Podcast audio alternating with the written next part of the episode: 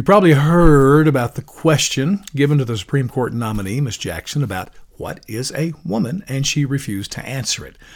I wish I had been her advisor because I would have told her, listen, you got two daughters sitting right behind you. You should have simply said, hey, I birthed two girls back here out of this body. So I'm a woman, I am a mother. End of story. That would have settled it without revealing your politics. But she made it a controversy by refusing to answer a very simple question. And I propose to you that this really is the question of our time, not just with the Supreme Court deal, but politically, socially. I mean, this thing is huge and it really defines where a person stands. Now, Imagine a continuum. We'll call it the woke continuum. Now, the reason she refused to answer is because she's probably pretty woke and did not want to reveal exactly where she was on that continuum.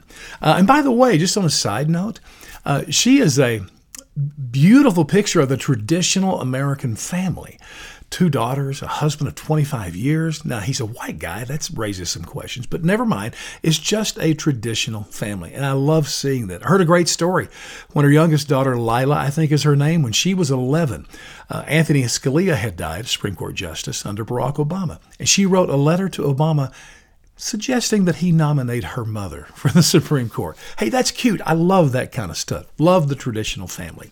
Now, on that con- woke continuum that I mentioned, I'm, I'm way on the end of this thing on the far right or left because I have zero woke. The question, what is a woman, is like the easiest question in the world. And by the way, I, I can't imagine a more simple question that has ever been asked in the history of Supreme Court nominees. It's really funny. I can go into every single school in America, first grade class, say, What is a girl? No one there will have a difficulty answering the question and even point out all the girls in the room. It's that, it's that simple without even getting into the science part of it. You know, I, I, studied philosophy in my graduate level studies. So I spent hours in classes books that I read, hours debating my fellow students in the student center, all the big philosophical questions, you know, the meaning of life and what is consciousness, you know, is the universe deterministic and much more. Never once did the question, what is a woman come up? It's just too easy. But this really identifies where you stand in the world of wokeism. Okay? To add to the gender stuff, you've also got race.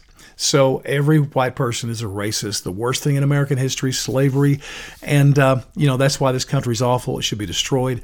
Uh, certainly, slavery was abolished, but white supremacy is not. And so we got to, you know, every institution today is built upon the philosophy of white supremacy. It's got to be destroyed. And if you don't believe all this stuff, then you have to be destroyed. Not just you, but your family, your friends, your business. Everything has to be censored, canceled. You need to never be seen or heard from again. That's why this question is so important.